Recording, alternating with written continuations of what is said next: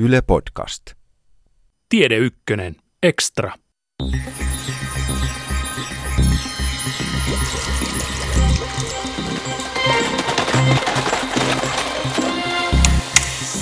Kuivuus ja uusi siirtomaabisnes ajavat ihmisiä slummiin ja pakolaisiksi.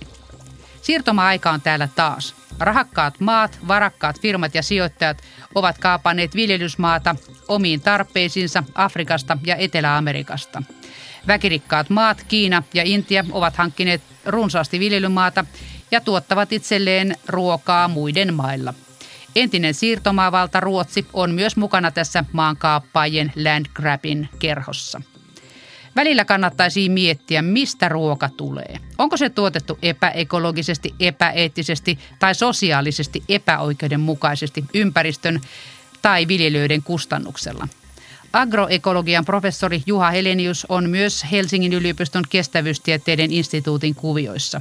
Ruoan tuotantoa pohditaan Helsingin viikissä. Minä olen Leena Mattila ja toimitan tämän podcast-sarjan ilmastonmuutoksen erilaisista vaikutuksista kun ilmasto lämpenee ja se on jo lämmennyt jonkun verran, niin siitähän seuraa se, että pellot, viljelyalueet kuivattuvat suolaavikoksi. Niin kuinka käy maailman elintarvikehuollon, kun kuivuminen etenee? Agroekologian professori Juha Helenius Helsingin yliopiston maataloustieteen osastolta ja kestävyystieteen instituutista. Kuivuminen, joka on yksi näistä ilmastonmuutoksen seurauksista, ilman muuta heikentää ruoantuotantoa ja valitettavasti vielä niin näyttäisi olevan jo toteutunutkin, että sellaisilla alueilla, jotka on toiminut niin kuin ihmiskunnan tämmöisenä ruokakorena, semmoisilla alueilla, joissa viljaa on voitu viljellä hyvin ja paljon vientiin, niin juuri niillä alueilla tämä kuivuus nyt on jo pudottanut. Esimerkiksi Australiassa on selvästi jo heikentynyt mahdollisuus tuottaa maailmanmarkkinoille viljaa. Missä muualla tämä tämmöinen maailmanmarkkinoille kasvatettu vilja sitten sen kasvu tökkii näissä kuivuusoloissa ja pellot menee pipariksi, palaa pipareiksi? Joo, palaa pipariksi on hyvä, hyvä vertauskuva. Nythän se on yhtä lailla tapahtumassa täällä Mustamulla alueella, joka on, joka on niin sitä Ukrainaa ja joita Venäjän osia, missä on luontaisesti oli hyvät olosuhteet. Tavallaan oli niin suuret odotukset, kun Neuvostoliiton aikainen suhteellisen tehoton maatalous odotettiin, että se korvautuu vähän uuden aikaisemmalla maataloudella, että sieltä saadaan sitten suuria määriä viljaa maailmanmarkkinoille. Niin, ja onkin toki elpynyt siellä maatalous ja, ja Venäjä on pystynyt viemään viljaa, mutta nyt sitten näkymä on taas huonontunut, että täällä Euraasian mantereella niin iso vilja-aitta, minkä tämä kyseinen alue on muodostanut, niin näyttäisi heikentyvän. Pohjois-Amerikka on tietysti yhtä lailla ilmastonmuutoksen kourissa kuin muutkin osat maapallolla ja perinteisesti USA on aina pystynyt viemään viljaa.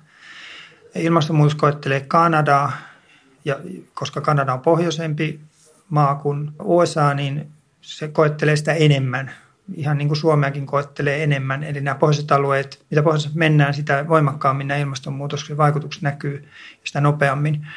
Niin myös Kanada on ollut vientimaa, jonka maataloustuotannon edellytykset heikkenee ilmastonmuutoksen seurauksena. Että voi sanoa, että kaikkialla nämä vaikutukset on kielteisiä. Kun tässä on se ongelma, että kuivuusalueet on siinä kääntöpirien kohdalla, täällä pohjoisella kääntöpirillä – Kravun kääntöpiirillä niin on hirveän väkirikkaita maita. Siellä on Kiina, Intia ja Välimeren molemmin puolin maita. Niin tota, riittääkö sillä sapuska edes omalle porukalle? Vientimaitahan ei sillä lailla ole, enempikin tuovat ruokaa.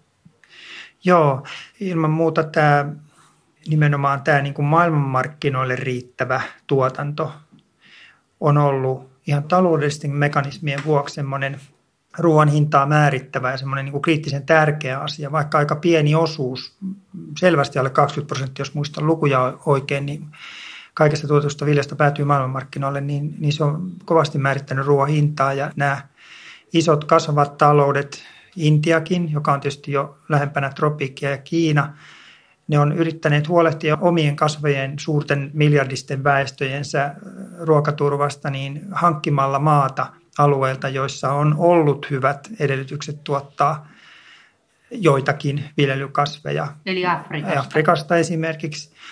Ja nyt tota, osittain just tämän tyyppisetkin ponnistukset niin on valumassa hukkaan, koska sitten yllättäen niin ilmastonmuutos on heikentänyt mahdollisuuksia tuottaa sitä ruokaa niin kuin oman maan rajojen ulkopuolella omaan käyttöön ja tuoda sitä sieltä sitten, oli sitten maailmanmarkkinoilla tai, tai sitten jotenkin sopimustuotantoa, niin kuin, niin kuin usein on tässä Kiinankin tapauksessa kyse, että he, heillä on miljoonia hehtaareja maata käytössä muissa maissa ja se alun perinkin jo viljellään ei vapaille maailmanmarkkinoille, vaan viljellään nimenomaan sinne Kiinaan vietäväksi. Niin olisi niin tai näin, niin joka tapauksessa nämä heikkenee nämä tuotantoedellytykset.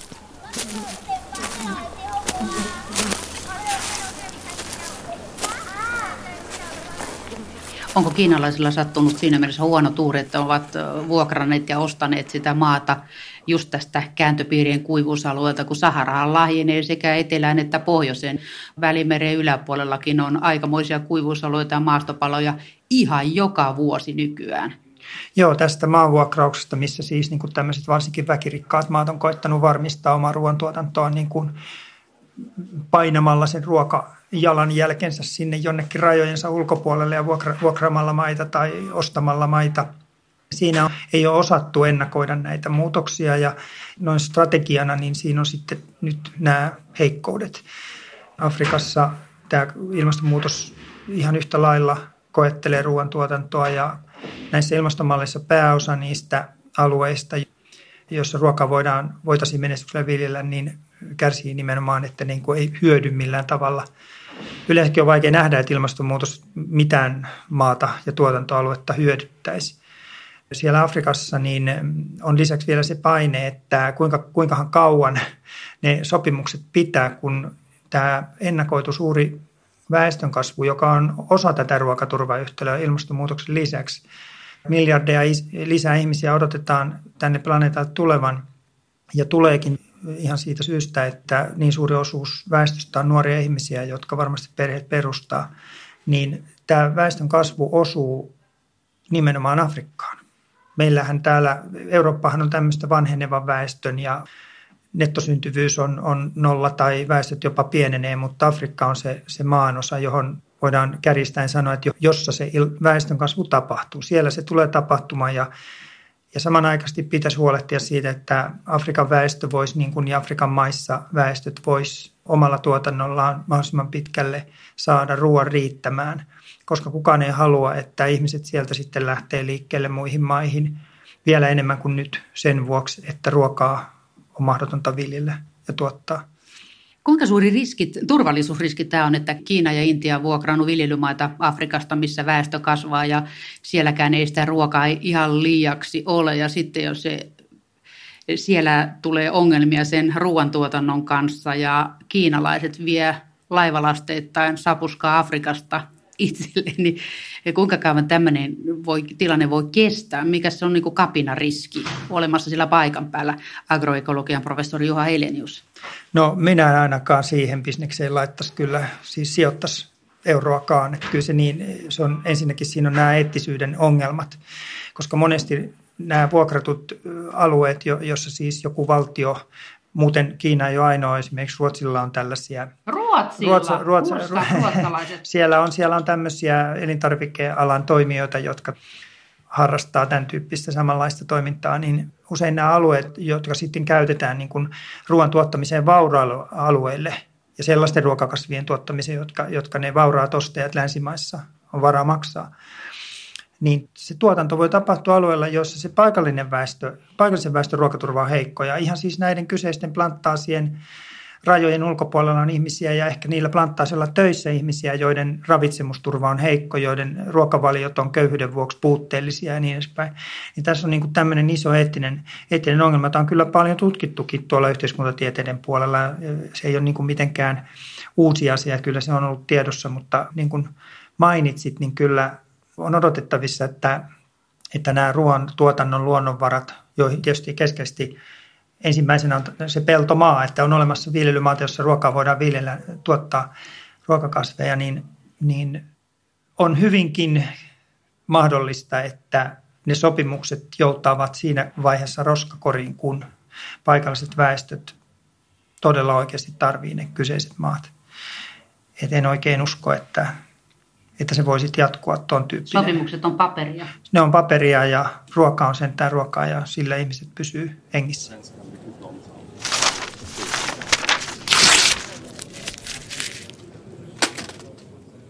Tiedän, että tämmöisiä yrityksiä on olemassa myös länsimaissa eikä vaan Kiinassa tai Intiassa ja niin edespäin, jotka tätä niin sanottua landgrabbingia tässä mielessä harjoittaa. Ruotsi on muutenkin hyvä esimerkki, kun viittasit, niin kun Suomikin oli Ruotsin kuninkaan alla, niin mehän oltiin tämmöinen siirtomaa, josta tosi raasti kerättiin sadot, voudit kiersi ja suomalaiset kylät niin kuoli, rakennettiin uudestaan, kuolivat pois, rakennettiin uudestaan aina sen mukaan, että kuinka ahneet voudit oli ja veikö ne viimeisetkin viljat laareista. Ehkä siitä viisastuneena nyt me ollaan oltu minun mielestä selvästi viisaampi ruokapolitiikassa kuin Ruotsi. Me ollaan edelleen selvästi suuremmassa määrin ruokaomavarainen maa, eli syödään niin kuin omilta pelloilta ruokaa kuin Ruotsi, jossa on tehty sellainen linjaus, että voidaan niin kuin jättäytyä tuonnin varaan. Ja Ruotsin ruokaomavaraisuus on siis pienempi kuin Suomen.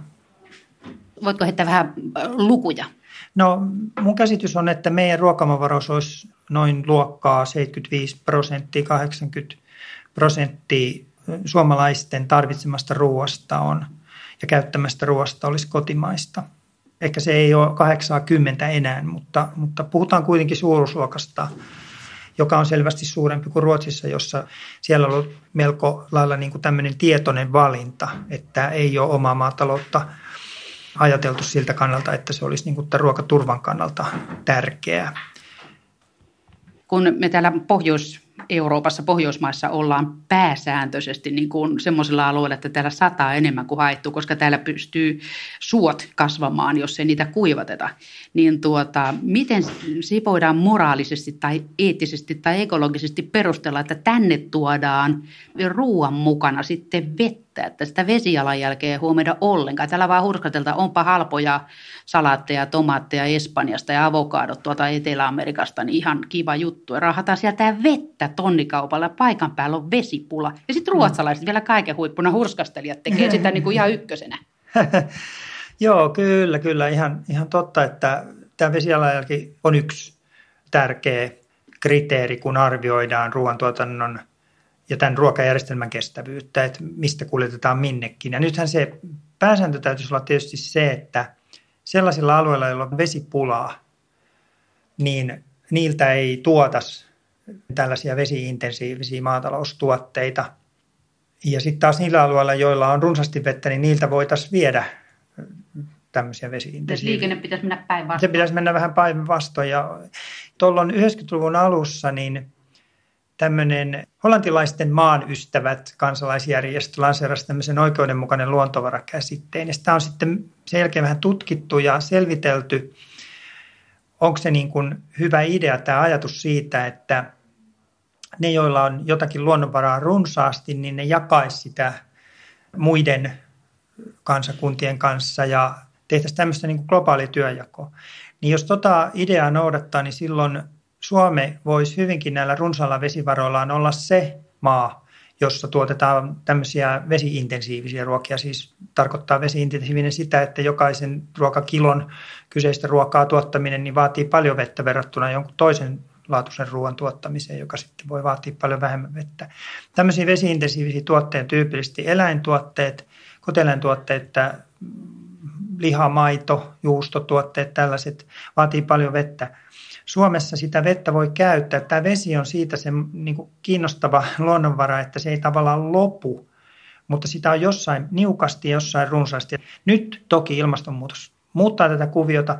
Tämä vuosihan oli aikamoinen kokemus meille siinä mielessä, että oli hurjan kuivaa ja jolloin jo sitten tuota voidaankin miettiä, että riittääkö joka paikasta sitä vettä myös tämmöiseen vesiintensiiviseen tuotantoon. Mutta me ollaan tuossa yhdessä Aalto-yliopiston ryhmän kanssa laskeskeltu sitä, että, että Suomi voisi omalta pieneltä osaltaan tuottaa sitä, just näitä vesiintensiivisiä kotieläintuotteita esimerkiksi vientiinkin tämmöisessä ideaalitilanteessa, missä niin kuin kukin maa tuottaisi vientituotteiksi niin kuin maailmanmarkkinoille sitä, mi- mihin sillä on luonnonvarojen puolesta parhaat edellytykset. Tähän ei tarkoita sitä, että tarvitsisi sitä kotieläintuotteiden kulutusta maailmalla kasvattaa, kun nyt tietysti tiedetään se, että kotieläintuotteiden kulutuksen tulisi länsimaissa, missä niitä kulutetaan liikaa vähentyä.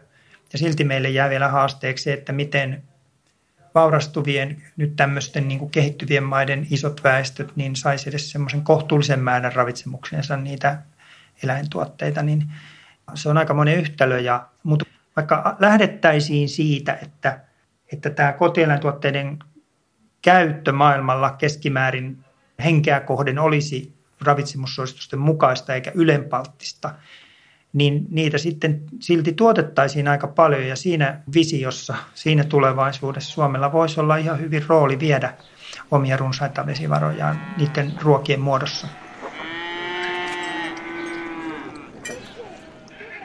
Siitä muinaisesta yhdestä maailman suurimmasta epäoikeudenmukaisuudesta, että siirtomaa valloista juontaa juurensa moni iso riesa, tämmöinen globaali riesa. Esimerkiksi se, että joku firma tai valtio voi mennä ja vuokrata Afrikasta isoja alueita taikka Etelä-Amerikasta, koska ne maanomistusolot on ihan sieltä siirtomaa-ajan jäysteitä.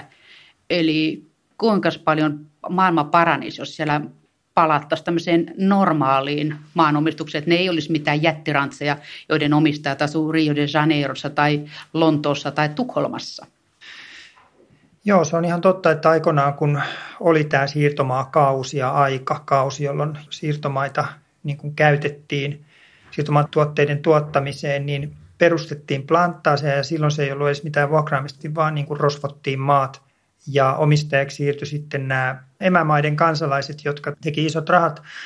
Samalla luotiin sosiaalisesti epäoikeudenmukainen järjestelmä, jossa paikalliset ihmiset nähtiin lähinnä työvoimana ja emämaat ei, ei niin kuin aidosti halunneet samalla tavalla panostaa yhteiskuntien kehittämiseen ja kehitykseen näissä siirtomaissa on vaan tärkeää oli saada niistä resursseja, tuloja ja raaka-aineita ja kahvia ja teetä ja tämän tapaisia. Ja sitten kun tämä siirtomaavalta purettiin vähitellen nämä, nämä siirtomaajärjestelyt, niin nämä itsenäistyneet maat jäivät niin kuin tavallaan sen siirtomaa-ajan perinnön kanssa yksin täysin niin kuin vaille edellytyksiä tai hyvin heikoin edellytyksiä lähteä niin kuin yhtäkkiä ottaa kuromaan kiinni kaikkea sitä, mitä oli menetetty siinä siirtomaakaudella. Tyypillisesti esimerkiksi Afrikassa niin suurin osa maan viljelijöistä on tämmöisiä köyhiä omavaraisviljelijöitä, siis, jotka niin kuin hyvin vähin varoin koittaa viljellä vähän niin kuin kädestä suuhun omille perheille ruokaa ja aika alkeellisin menetelmin. Nyt tämä tämmöinen vastaavanlainen, sitä muistuttava tilanne on syntynyt, kun eurooppalaiset ja kiinalaiset viljelyttää omille sijoilleen soijaa Etelä-Amerikassa valtavia määriä. Siellä on syntynyt samanlainen tilanne, jossa sitten ne viljelmien omistajat ei nyt tässä tapauksessa ole yleensä kiinalaisia tai eurooppalaisia, vaan paikallisia, mutta ne on sitten niitä suurmaanomistajia, jotka on vähän hämärissä oloissa mahdollisesti hankkineet ne niin sanotut maan omistusoikeudet, mitä heillä on. Korruptoituneissa yhteiskunnissa on helppo saada käsiinsä todistus, joka osoittaa, että niiden köyhien viljelijöiden maat, jotka sitten mennään ottaa käyttöön, niin ovatkin sitten sen paperin mukaan tämän kyseisen uuden omistajan, joka sitten ottaa ne tämmöisen vientituotteiden viljelyyn ja, ja nämä alkuperäiset viljelijät, jotka on paikallisesti sitä maata käyttänyt ja perheelle viljely, niin sitten vaihtoehtona on jäädä sinne töihin sille uudelle planttaasille. Tai Surkealla palkalla. Tai, niin, ja sitten, tai sitten muuttaa, niin kuin usein käy, niin näihin suurkaupunkien slummeihin ja koittaa tulla toimeen siellä. Että nämä, nämä on myös melko hyvin dokumentoituja kehityskulkuja, jotka liittyy tähän. On niin kuin tämän soijabisneksen iso varjopuoli. Toki siihen liittyy soijabisnekseen muutakin, koska trooppisia metsiä on hävitetty suuria määriä. Tässä oli mitattu hiljattain, kuinka paljon trooppista metsää kaadettiin pelkästään viime vuosikymmenen aikana. Satelliittikuvista oli voitu seurata sitä metsien katoa näiden soijaviljelmien alle, niin pelkästään Brasilian alueella joka vuosi 2 miljoonaa hehtaaria. Suomessa on 2 miljoonaa hehtaaria peltoa, että joka vuosi 2 miljoonaa hehtaaria, eli saman verran kuin Suomessa on peltoa, niin kaadettiin siellä metsään näille soijaviljelmille ja sitten se jatkuu 10 vuoden ajan, eli 20 miljoonaa hehtaaria Brasiliassa pelkästään hävitettiin trooppista metsää, jotta sijat saisi soijarehua.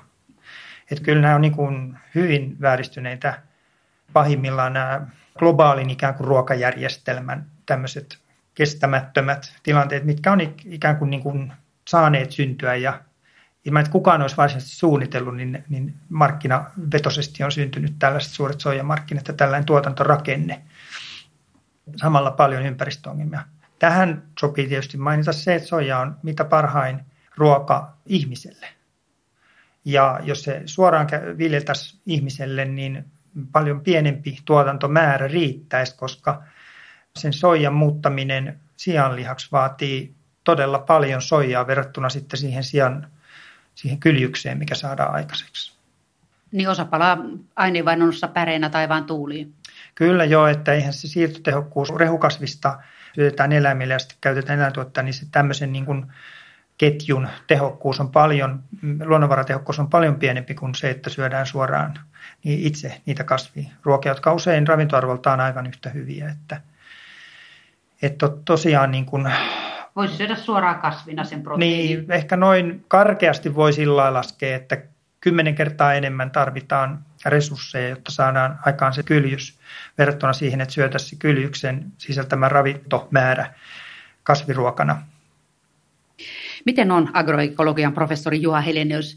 Kehtaisit ostaa soijalla ruokittua tanskalaista joulukinkkua? No en, en ostaisi. Mä pidän sitä paitsi koti, kotimaisuutta niin kauhean tärkeänä, että joka tapauksessa ensiksi katsoisin, että on kotimainen kinkku. Ja sitten mä, sitten mä katsoisin, miten se on ruokittu, jos mä löytäisin semmoista luomupossua vaikka, joka tota, olisi kotimaisella viljellä ruokittu ja se valkuaisrehu olisi mahdollisimman pitkälle kotimaista, niin olisin kyllä tosi tyytyväinen. Mutta tiedän samalla, että meillä on kotimaassa sianlihan tuotannossa niin haasteena just tämä kotimaisen valkuaisen riittävyys että saadaan niin kuin valkuaisrehu kotimaisista kasveista sen sijaan, että turvaudutaan siihen soijaan, niin se on aikamoinen haaste ja, ja luomu possu voi olla syönyt luomuviljeltyä soijaa, että se välttämättä niin kuin se luomu ei takaa, että se kyseinen possu ei olisi syönyt soijaa. Että jos haluaa varmistaa, että, että liha on sillä tavalla kasvatettu, että se on kotimaisilla rehuilla kasvatettu, niin se pitää sitten erikseen kaivaa se tieto jotenkin esiin.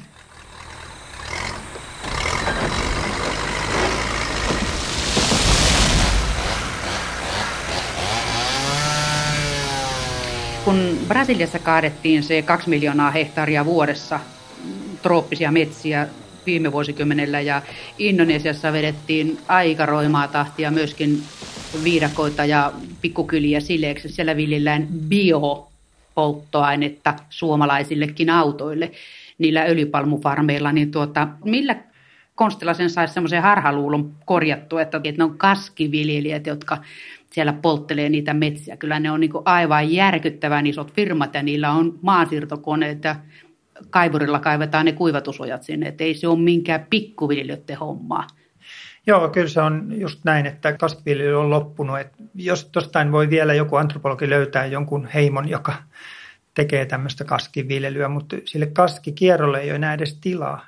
Et jos joku haluaa, jos jotkut on vielä pakotettu sitä vanhaa, niin kuin köyhät ihmiset, semmoista vanhaa kaskeamistyyppistä viljelyä harjoittaa, niin, niin ne joutuu sitten käyttämään niitä samoja pieneneviä aloja.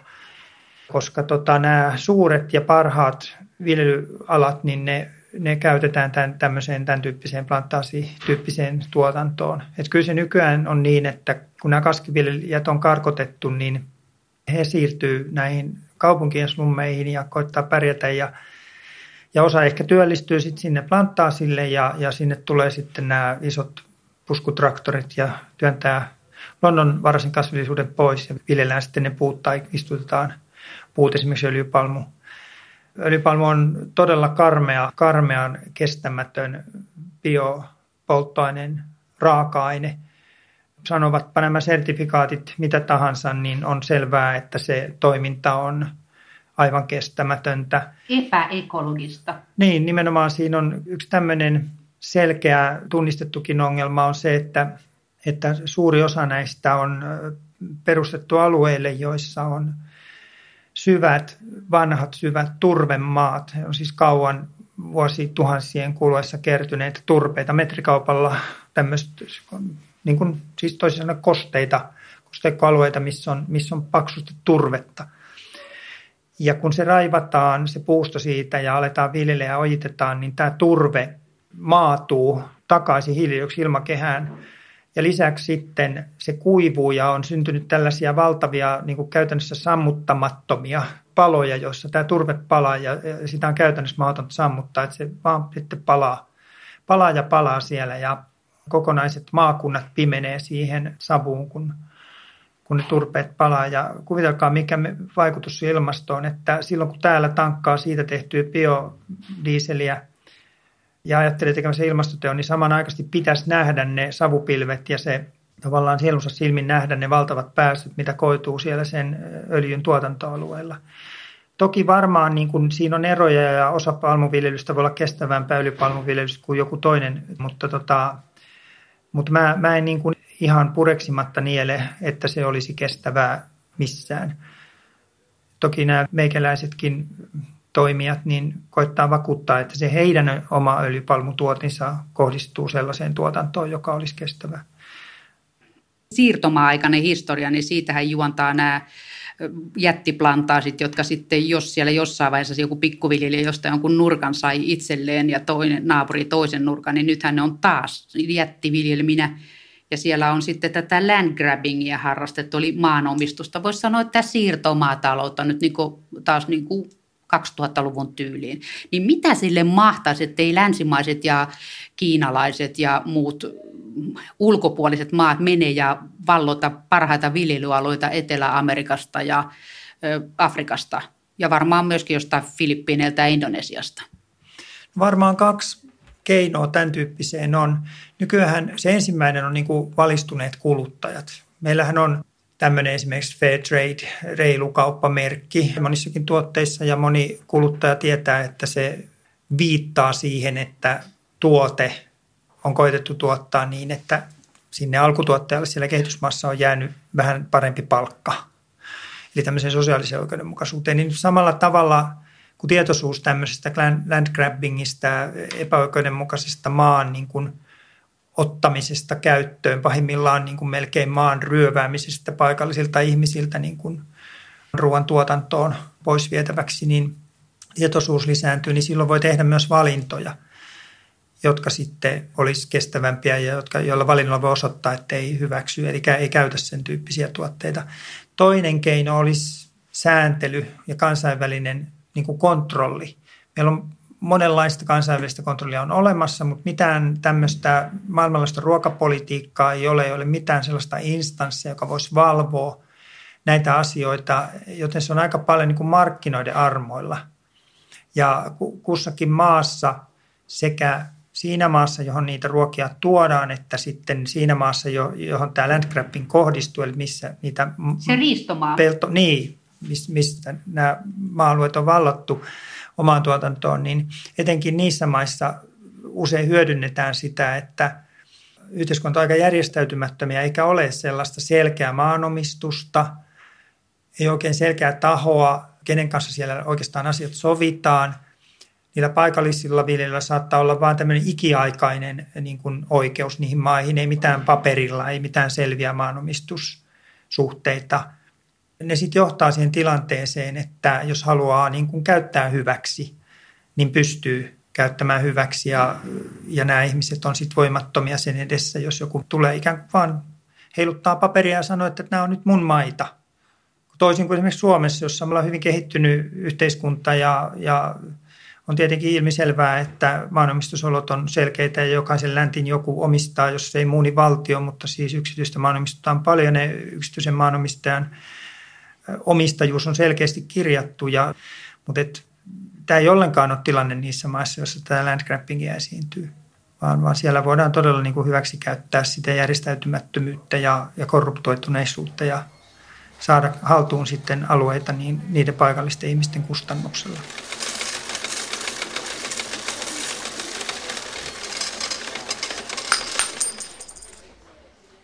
No Kiinassahan on ja Intiassa, niin siellähän on sitä väkeä niin paljon, että sen ymmärtää, että ne eivät saa sitä kaikkea ruokaa tuotettua omissa maissa, mutta siellä on kuitenkin tämmöisiä itseaiheutettuja ongelmia.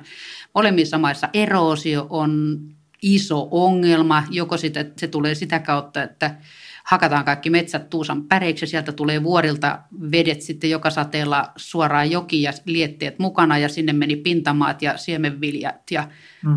lähimpään jokeen ja sitten toisaalta niin Kiinassa on sellaisia alueita, että siellä ei sadat tarpeeksi, niin sieltä lähtee pintamaat liitoon, kun se on paljas se maa. Joo, niin miksi ne eivät tätä puolta hoida itse kuntoon, että onko tästä mitään selitystä, että eihän se nyt voi olla tiedon puutetta, vai voiko agroekologian professori Juha Helenius? Kyllä varmaan tiedon puutettakin. Tämä onkin mielenkiintoinen kysymys. Meillähän on monet, monissa maissa, kehittyvissä maissa otetaan mallia. Tullaan niin kuin tavallaan samoja latuja kuin mitä länsimaat on tullut. Otetaan mallia länsimaista ja omaksutaan samanlaisia tapoja, tuotantotapoja esimerkiksi maatalouden puolella. Ja kuitenkin niin kuin länsimaissa on nyt huomattu, että tämä tämmöinen tekniskemiallinen viljely, joka perustuu niin kuin suhteelliseen suureen panoskäyttöön, tuodaan lannoiteravinteita, torjunta-aineita, käytetään lajikkeita, jotka on jalostettu vaativiksi. Va, ne on vaativia ja samalla ne, ne tuota, toimii kyllä sitten laajasti samat lajikkeet eri oloissa, kun vaan annetaan niille ne, ne resurssit, ne lannoitteet ja vesi ja näin päin pois. Tämän tyyppinen tekniskemiallinen viljelymalli, niin se on niin kuin mallina nyt sitten näissä kehitysmaissa. Mutta saman aikaan me ollaan täällä länsimaissa huomattu, että se ei ole riittävän kestävä, että se ei ole se, millä voidaan jatkaa enää ja saada lisää satoja ja sitä ruokaturvaa kehittää, vaan päinvastoin nyt on paljon puhuttu juuri tällaisista, niin kuin tämä omankin professuurin ala on agroekologia, niin nyt esimerkiksi maailman elintarvike- ja maatalousjärjestö FAO niin on aika paljonkin koettanut edistää tämmöistä agroekologista tuotantotapaa, jossa nimenomaan niin kehitettäisiin sitä tuotantoa niin kuin perustumaan paikallisesti kierrätettävissä oleviin ravinteisiin, kasviravinteisiin, eli ne lannoitteet olisi sitten tämmöisiä erilaisia tavallaan niin kuin jätteistä tehdään ikään kuin, niin kuin lannotetta, semmoisia kierrätysravinteita sen näiden neitseellisten teollisten eh, paljon energiaa ja, tai kaivannaisia vaatineiden lannoitteiden sijasta. Ja toinen on sitten se veden säästeliäs käyttö. Kolmas on se maan suojelu, on niin tämmöinen maanviljely nimenomaan niin kuin siinä sanan syvällisessä mielessä, että se maa pysyy viljavana ja tuottavana pitkiä aikoja. Mihin sitten liittyy kasvilajivalinnat, kasvipeitteisyys. Esimerkiksi voimakkaasti erosiosta kärsivillä alueilla niin on mahdollista jatkaa viljelyä, mutta se vaatii silloin, että käytetään tämmöisiä maanpeittokasveja, jotka sitoo sitä maa-ainesta ja niin edespäin. Että on paljonkin kehitetty tämmöisiä agroekologisia viljelymenetelmiä, jotka antaa niin kuin toivoa siihen, että jos vaan ne otetaan käyttöön, niin ruoantuotanto voi olla ekologisesti nykyistä kestävämpää ja paljon luonnonvaroja paremmin säästävää. Mutta se, mikä siinä on luonteenomasta on, että se on hyvin paikallista. Ne on niin kuin paikallisiin olosuhteisiin sopeutuvia tuotantotapoja ja paikallisilla resursseilla tapahtuvia. Että se on niin kuin, siinä on jotenkin tämmöinen niin kuin syvällisesti ekosysteeminen ajatus, että tämmöinen ihmisen koskematonkin luontoympäristö, jos semmoista missään on, niin joka paikassa ne ekosysteemit ovat sellaisia kuin mitä sen, mitkä siinä paikallisessa tilanteessa on mahdollisia. Ja, ja siellä kasvaa ne kasvilait, mitkä niin kuin luonnostaan sinne sopii ja niin edespäin. No tämmöistä vähän niin kuin agroekologisessa tuotantovassa matkitaan sitten. Koitetaan niin kuin tehdä se tuotantoekosysteemi sellaiseksi, että se olisi kestävä. Nyt tämä on semmoinen hyvin opeteltava asia. Ei se ole opeteltava ainoastaan näissä kehittyvissä talouksissa, vaan myöskin länsimaissa.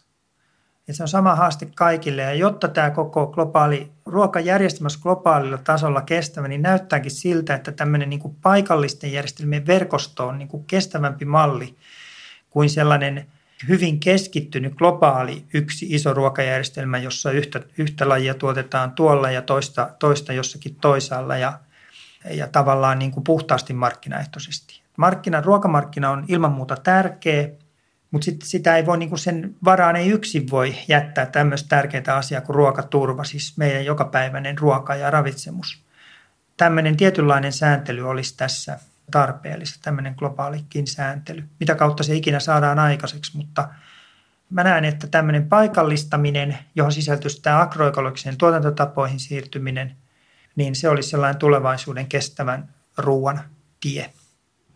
Niistä paikallisista tavoista tuli mieleen semmoinen, että törmäsin jossain semmoiseen juttuun, että tuota, Afrikassa on paikotellen siirrottu takaisin se peltometsäviljely, mitä siellä harrastettiin kestävänä ruoantuotantomuotona, että siinä puut sitovat ne maat paikoilleen, että tuli nyt sitten rankkasade tai kuivataan mitä hyvänsä, ne puut pysy siinä ja sitoi sen maan. Ja sitten siellä alla viljeltiin jotain varjon alla taimettuvia äh, sapuskoita. Ja sitten toisaalta Aasiassa, ainakin Taimaassa, oli tämmöinen systeemi vielä 80-luvulla, kun näin sitä, että silloin kun sillä viljellään riisiä, kun silloin on vettä piisaa, silloin kun on sadekausi, ja sitten kun on se kuivempi pätkä, niin silloin ne viljeli jotain muuta niillä samoilla pelolla, mm. mutta siellä ei viljelty viittä satoa riisiä mm, peräkkäin, mm. ja sitten samaten siellä Afrikassa ei hakattu mm. niitä vuoristometsiä mm. pois, vaan siellä mm. viljeltiin siellä puitten alla, ja mm. ne puutkin, mitä siinä kasvatettiin, mm. oli jo, niissä oli jotain syötävää, tai sitten ainakin otti niitä elukoille – kyllä. ruuaksi niitä oksia sieltä ja lehtiä. Mm, kyllä. Joo, ehdottomasti tota, yksi näistä FAO, YK-alaisen elintarvike- ja ruokajärjestön yksi tärkeä palikka tässä menetelmäpaketissa on tämä peltometsäviljely eli agroforestry. Sitä kovasti kehitetään, että monissa oloissa se on hyvä mahdollisuus. Se on myös hyvin ilmastotehokasta, tämmöistä ilmastoviisasta maataloutta monissakin – muun muassa näillä monilla näistä kuivuvista alueista. On tehty, varjosta. Joo, kyllä, että se, se niin kuin suojelee sitten sitä alla olevaa kasvillisuutta, sitoo maata, mutta samalla niin kuin sitoo hiiltä maahan, eli puut muodostaa syviä juuria ja sitoo sitä ilmakehän hiilidioksidia pois maasta. Ja siitä sitten seuraa sellainen positiivinen kierre, että maaperässä on enemmän multaa, se on niin kuin viljavampaa. Pelkäs hiekas ei kasva hyvin ja pelkkä hiekka ei pidä vettä hyvin ja niin edespäin. Niin se tämmöinen peltometsäviljely on yksi näistä just näistä keinoista. Siihen ei ole niin valmista reseptiä, että yksi, yksi ja sama puulaji esimerkiksi joka paikkaan, vaan, vaan sekin on tämmöistä paikallisesti mietittävä, että miten, miten missäkin tilanteessa kannattaa yhdistää ne puut siihen muuhun viljelyyn. Yleensä ne puut kilpailee viljelykasvien kanssa, siinä tietenkin annetaan niin kuin tilaa puille ja sitten, sitten voi miettiä, että otet, mitä niistä puista halutaan. Halutaanko puutuotteita tehdä, puutavaraa esimerkiksi, vai äh, halutaanko, että ne puut on helmipuita, niin kuin ruokaa tai ehkä rehupuita. Rehulehtiä voidaan, oksia voidaan niin kuin rehuksi kohtuullisia määriä kestävästi ja näin, näin päin pois. Siinä, siinä on niin kuin paljon, paljon valinnanvaraa. Sitten jos, jos ajatellaan, että tämmöistä voisi oikein laajasti harjoittaa esimerkiksi siellä tämän Saharan autiomaan eteläpuolisessa osassa, jota kutsutaan Saheliksi, niin on tehty sellaisia laskelmia, että sillä voisi olla jopa niin ilmastonkin kannalta ainakin paikallisesti merkitystä, että olisi kasvipeitteinen jälleen se alue, joka, jossa nyt kasvipeite nopeasti hupenee ilmastonmuutoksen myötä ja viimeisetkin puut kuivuu sinne pystyy. Tämä, tämä on kyllä yksi niistä semmoisista vähintäänkin lupaavista, mutta myös jo käyttöön otetuista tavoista tehdä tätä tuotantoa kestävämmäksi.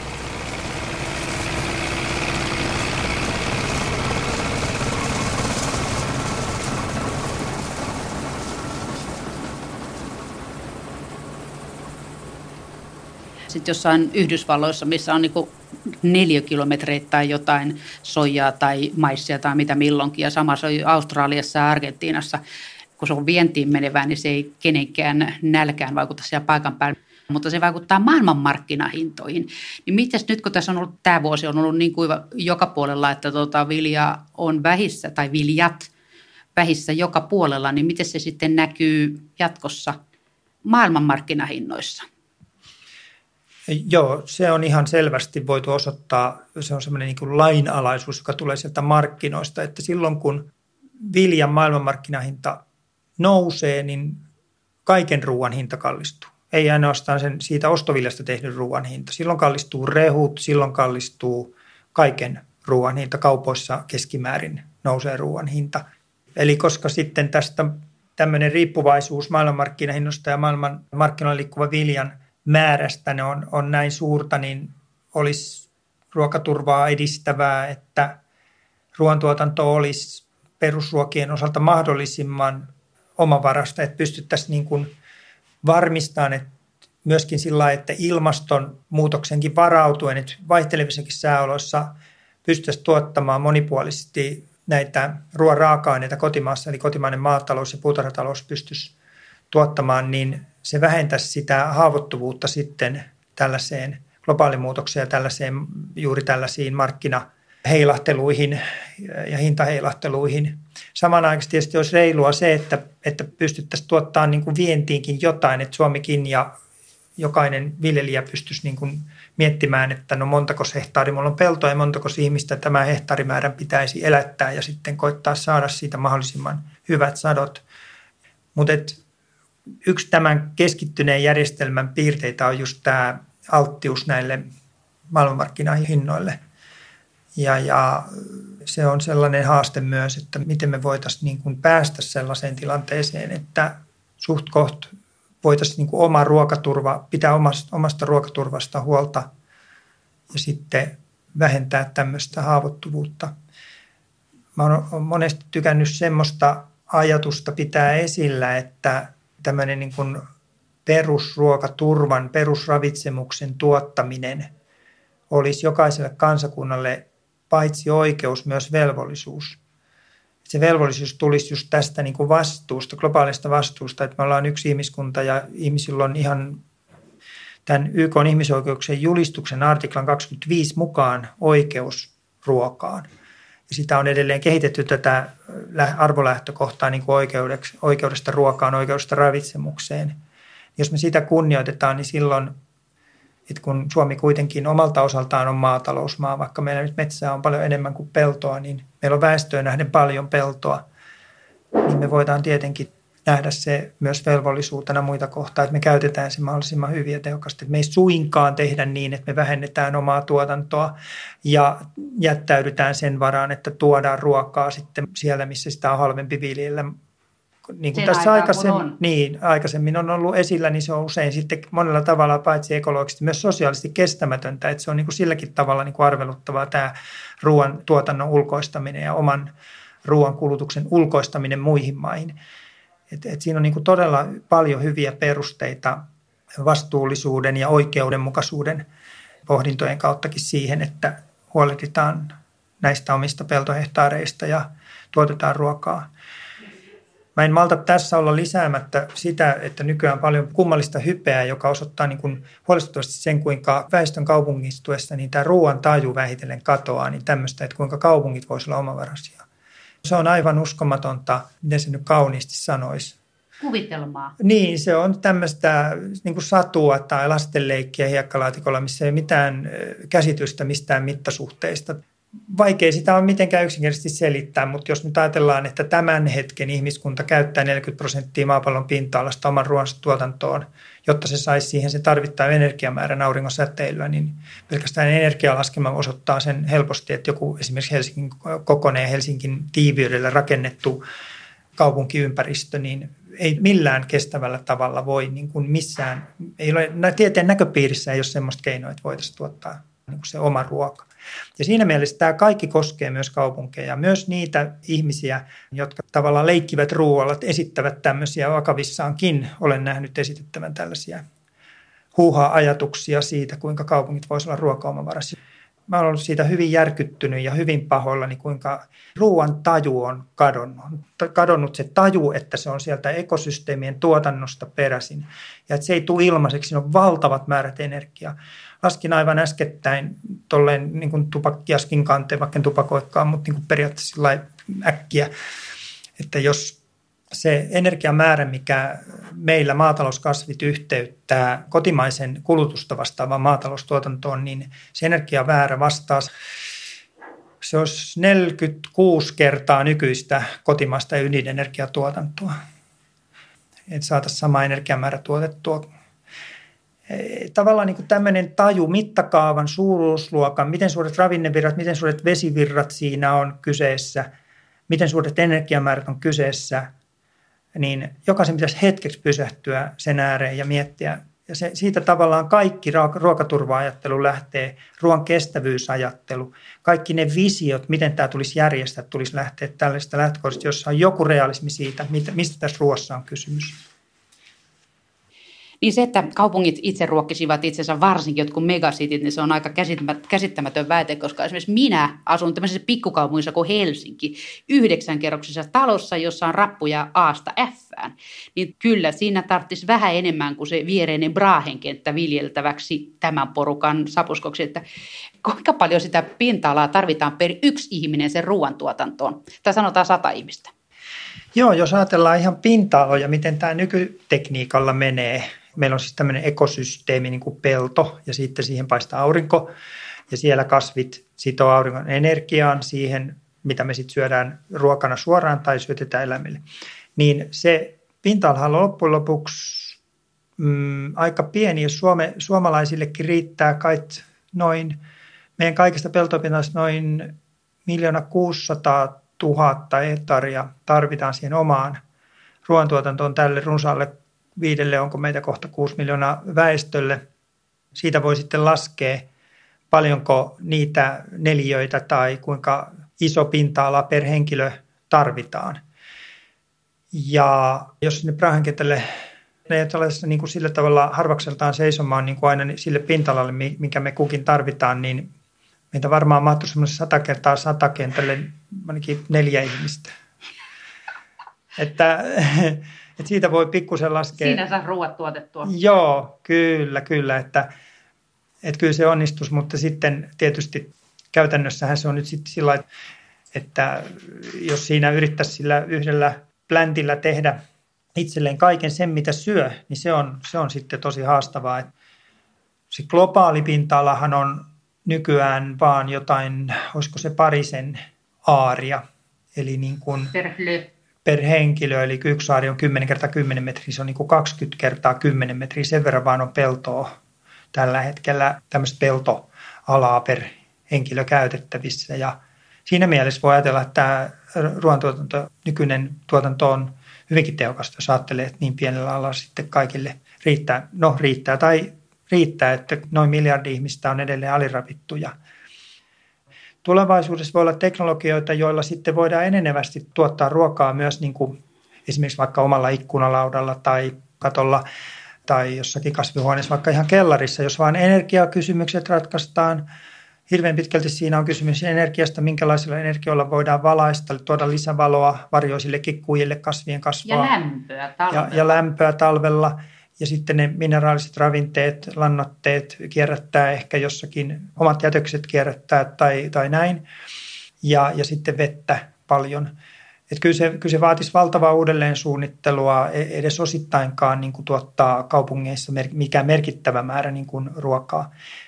Ja tämä on just osa tätä ruoan tajua, että ymmärtää, että, että se energia, mitä me ruoissa syödään, on aina primäärisesti auringosta peräisin nyt tässä meidän nykyisessä systeemissä. Eikä ole mitään näköpiirissä, mitään korvaavaa keinoa, missä voitaisiin, niin kuin, koska meillä on sellaisia energialähteitä, että me voitaisiin, valoahan voidaan tuottaa sähköenergialla, mutta meillä ei ole semmoisia korvaavia lähteitä, että olisi mitään järkeäkään lähteä yrittämään korvata se aurinkoenergia jollakin.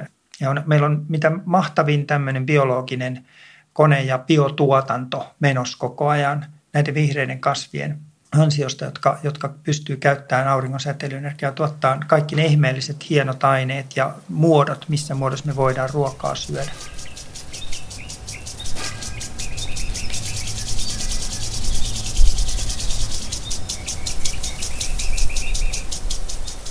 No sen energian lisäksi se ruoantuotanto viljelemällä, niin sehän vaatii vettä. Meillähän sitä vettä normaalisti piisaa, vaikka nyt olikin kuiva vuosi, mutta kun sitten nämä isot jättimäiset viljelyalueet, USA, Australia, entisen Neuvostoliiton etelävaltiot, Välimeren seutu molemmin puolin, Kiina, Intia, Etelä-Amerikka. Joka paikassa niissä joudutaan käyttämään keinokastelua. Niin kuinka paljon se keinokastelu-tekniikat on sitten kehittynyt, että siis ne vanhat systeemithän osa niistä tuhlas vettä ihan ruokottomasti. Agroekologian professori Juha Helenius, mitä kehitystä tässä on tapahtunut? Joo, nyt kun tämä kuivuminen liittyy tähän ilmastonmuutokseen, niin samalla korostuu veden käytön tehokkuus ja että jos käytetään keinokastelua, että se olisi sitten mahdollisimman tehokasta, että kaikki se vesi, mitä käytetään kasteluun, niin olisi sitten mahdollisimman hyvin kasvin ulottuvilla. Tässä on hyvä, hyvä tuota anekdootti on se, että kerrotaan näin, että eräs vesitalousinsinööri kuvasi tätä sadetusmenetelmää siten, että jos hän, häneltä ja hänen kollegoiltaan silloin, kun he siellä korkeakoulussa opiskeli, olisi pyydetty suunnitelma laitteistosta, joka mahdollisimman tehokkaasti tuhlaa vettä, niin he olisivat keksineet sadettimen. Koska se on laite, joka pirskuttaa vettä erityisesti kuivalla kelle, jolla haidunta on suuri, niin pieninä pisaroina ilmaa ja maanpinnalle, joka on kuivaa, ja aurinko porottaa ja siitä se sitten haihtuu hyvinkin tehokkaasti ilmaan takaisin ja menee niin kuin hukkaan. Niin Eli kasvit ei sitä paljon kas, kostu. Kas, kasvit ei juuri kostu siinä sitten niin pahimmillaan. Toki maanviljelijät tietää, että Suomenkin oloissa niin kannattaa sadettaa öiseen aikaan ja, ja osataan tehdä sitä niin, kuin, niin tehokkaasti kuin se niillä laitteilla voidaan tehdä. Mutta tämä on kehittynyt kyllä ja on paljon kehitetty tällaisia tihkukastelumenetelmiä ja sen tyyppisiä, joissa siis, jotka, jotka säästää vettä jossa sitä ei niin kuin levitetä sumuna mihinkään tai pisaroina mihinkään. Taivaan tuuliin. Niin. Et kyllä se, ja se on iso, iso asia nyt sitten todellakin kuivissa oloissa, niin että, että edelleen voidaan kehittää. Mutta mitään ko- kovin ihmeellistä sielläkään ei odotettavissa, että jos se veden tarve on suurempi kuin mitä ne paikalliset vesivarat, mihin ne riittää, niin silloin se on myös kestämätöntä. Ja monilla näillä kuivista alueista, näistä entisistä maailman vilja-aitoista, niin tilanne on just se, että, että olipa teknologia mikä tahansa, niin vettä tarvittaisiin niin paljon, että se ei vaan riitä. Niin kuin Araljärven kokoinen järvi on saatu kuivatettua sinne joutavan päiväiselle puuvillapelloille, niin sitten ei ole kunnollisia puuvillapeltoja enää, kun on niin suolaattuneet ja myrkyttyneet, eikä myöskään sitä kalastusteollisuutta, mikä siinä isossa alkuperäisessä Araljärvessä oli. Mutta tämä suolaantuminen on ongelma muuallakin, kun se vesi haehtuu siitä taivaan tuuliin, niin eihän ne mineraalit sitä mihinkään lähde. Sieltä lähtee pelkkä H2O ja se loppu jää siihen maa ja ne on suoloja. Joo, joo, aivan oikein, aivan oikein, että kastelu, tämmöinen pintaan kasteluteknologia, niin se Sitähän käytetään eniten tilanteissa, joissa haihduntavirta on ylöspäin, eli vesi virtaa niin kuin maasta ylös. Maa pyrkii kuivumaan. Ja kun vesi laitetaan maahan, niin se liuottaa siitä mineraaleja, erilaisia suoloja. Ja sitten kun vesivirtaus on ylöspäin siellä maa huokosissa, niin kun se vesivirta sitten saavuttaa sen pinnan ja vesi alkaa haihtumaan, niin se tislaantuu siitä se puhdas vesi ilmaan, ilmakehä haihtuu sinne – jonnekin höyryksi ja pilviksi sitten jonnekin, missä sitten joskus aikoinaan sataa. Ja se suola jää semmoiseksi karstaksi pintaan. Ja tämä on yksi semmoinen mekanismi, millä yksi suurimmista syistä sellaiseen, että viljelymaata menetetään, koska vaikka maailman kokonaispeltomaa-ala on varsin vakaana pysynyt noin puolessa toista miljardissa hehtaarissa, niin se vaihtuvuus on aika suuri. Eli koko ajan on jouduttu raivaamaan lisää samalla kun nimenomaan ehkä niitä parhaita, aikoinaan parhaita alueita on menetetty joidenkin virheellisten tuotantotapojen seurauksena. Ja yksi näistä virheellisistä on ollut just tämmöinen niin kuin kuivilla alueilla tähän liialliseen sadetukseen tukeutuminen, jolloin on päädytty sitten semmoiseen tilanteeseen, että, että viljelymaat on suolaantuneet ja tällaisen suolaantuneen vakiintuneisuuden korjaaminen, pala, sen peltomaan palauttaminen, se on erinomaisen vaikeaa ja kallista. Että sitten hyvin suuria alueita, miljoonia miljoonia hehtaareja maailmassa on pysyvästi nyt, tai ainakin toistaiseksi pois viljelykäytöstä juuri tämän suolaantumisen takia.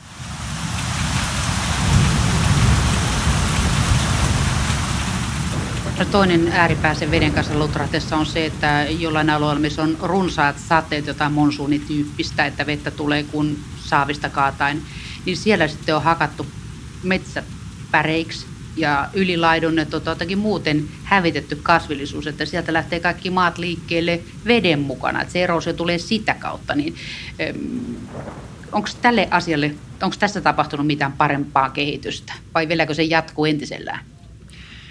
Joo, tämä erosiohan viittaa siis tosiaan siihen, että maa-aines lähtee liikkeelle. On kaksi pääasiallista tapaa tuulieroosio, joka koskee niin kuin kuivia alueita, missä se maa lentää pölynä. Tämmöisiäkin on ollut ihan massiivisia, tunnetaan viljelyhistoriassa. Sitten keskisessä osassa Yhdysvaltoja siellä niin kuin preeria-alueella, missä on useamman osavaltojen alueella oli 30-luvulla tämmöinen pölymaa Dust Bowl-ilmiöksi nimettiin ja on hyvin, hyvin dokumentoitu, niin missä valtavia määriä viljelymaata lensi ilmaan. Muuten Steinbeck kirjoitti siitä tilanteesta sellaisen tunnetun teoksen kuin Vihan hedelmät, jossa siis viljelijät joutuivat sitten vaellukselle lähtemään rannikolle. Monet suuntas Kaliforniaan sitten pakoon, kun ei enää voinut viljellä, niin valtavat määrät, miljardeja tonneja sitä peltomaata lensi pölynä Karibian mereen. Ja osa laskeutui matkalle ja hautas kokonaisia maatilan rakennuksia pölyyn. Se oli tämmöinen massiivinen tuulieroosio. Sitten on tämä vesieroosio, joka tulee helposti juuri tällaisilla kuivillakin alueilla silloin, kun tulee sitten ne äkkinäiset sateet ja tulvatilanteet, niin lähtee sitten veden mukana maata liikkeelle. Suomessakin tämä vesieroosio on paljon tunnetumpi ja isompi, isompi asia, kun meillä nyt kaikki tämmöinen on pientä suht pientä, mutta jokainen on varmaan niitä vesieroosion jälkiä nähnyt. Jos ei muualla niin omassa pihassaan, kun tulee kova sade, niin se tahtoo viedä hiekkaa ja jopa vähän sitten soraakin saattaa siirtää ja, ja kukkapenkistä lähtee mullat ja niin päin pois. Niin tähän on keksitty kyllä keinoja ja nekin on tällaisia, jos puhutaan niistä agroekologisista tuotantotavoista, niin ne on tällaisia kasvipeitteisyyttä, kasvien juuret sitoo maata, vältetään sitä tilannetta, että olisi tämmöinen kynnetty tai muokattu avoin paljas maa siihen aikaan vuodesta, kun tämmöinen erosiotilanne voi syntyä ja niin edespäin. Eli on hyviä esimerkkejä. Itse asiassa Yhdysvaltojen ympäristönsuojelulainsäädäntö lähti liikkeelle tämän pölypilven jälkeen siitä, että luotiin tämmöinen Conservation Act, Soil Conservation, jossa niin kuin lainsäädännöllisesti määrättiin, miten tulee näillä alueilla viljellä. Ja nykyään siellä viljellään kyllä. Ja noudatetaan näitä kasvipeitteisyysoppeja. Mutta sitten Suomessahan on nyt lämpö, ilmaston lämpenemisen vuoksi tämä sulamaa talvella, kun sitten sataa kuitenkin vettä ja lunta, joka sulaa hetken päästä ja pintavalunta on aika reipasta ja sen pintamaa lähtee liikenteeseen. Joo, tämäkin on yksi ilmastonmuutoksen tämmöisiä huonoja.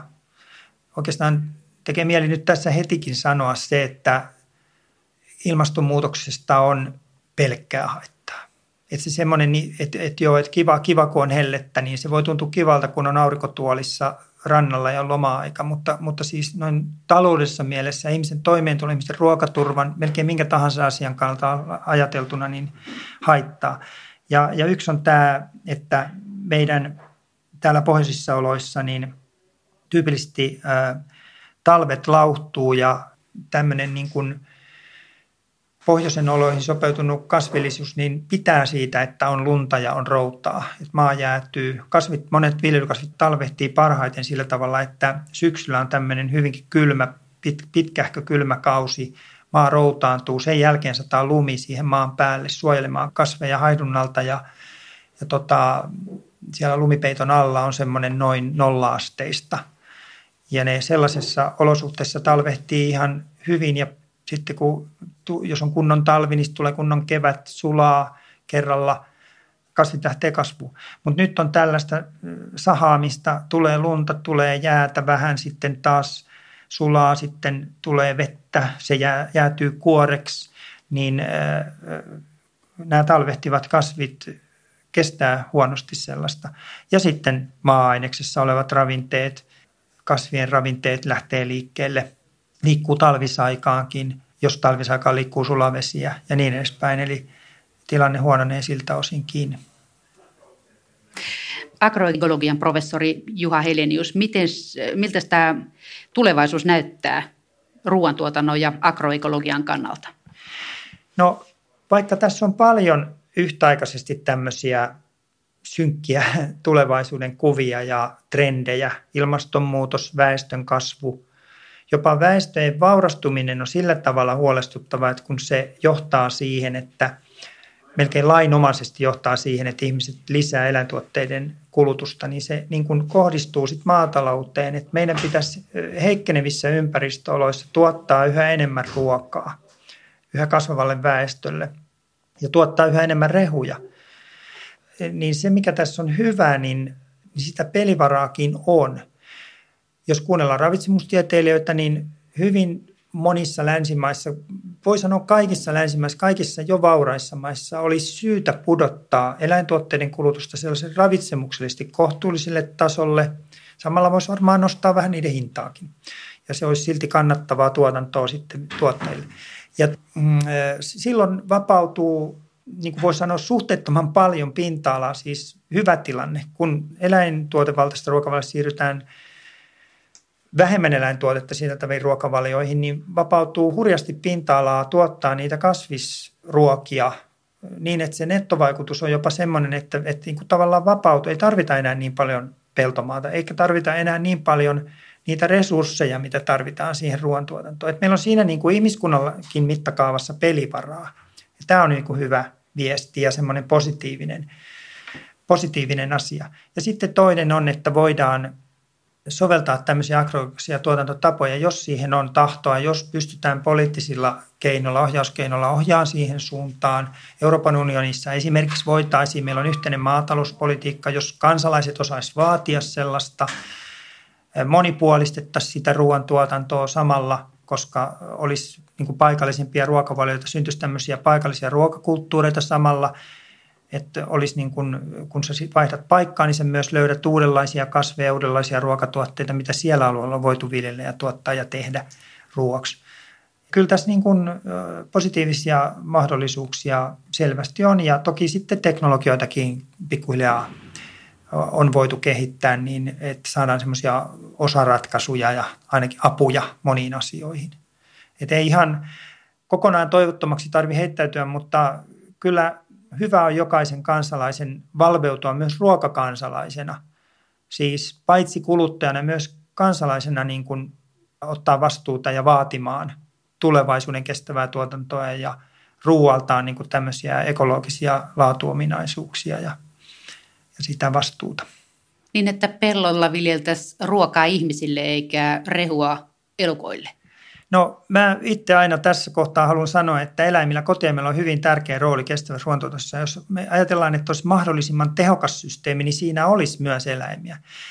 Ennen vanhaa eläimillä oli suhde aika... Muuttuisi. Su, suhde muuttuisi kyllä. Ennen vanhaa eläimillä oli suurikin rooli tämmöisten ihmisille kelpaamattoman niin kuin rehun käyttäen. Esimerkiksi sijat söi tämmöisiä ruoan tähteitä. Silloin saatiin hyvin kestävää sianlihaa ja nautahan aina on syönyt laidunta. Ja jos meillä on tämmöisiä niittylaitumia hyödyntäviä nautoja, joille annetaan hyvin vähän tai ei ollenkaan näitä väkirehuja, niin tuotantomäärät ei ehkä ole suuria, mutta samalla syntyy luonnon monimuotoisuutta, syntyy tämmöisiä ketoja, mitkä on tunnetusti ja tutkitusti monien lajien, luonnonvaraisten lajien keitaita. Ja syntyy tämmöistä kestävää niittylihaa. Että kyllä, kyllä tässä niin kuin mahdollisuuksia on.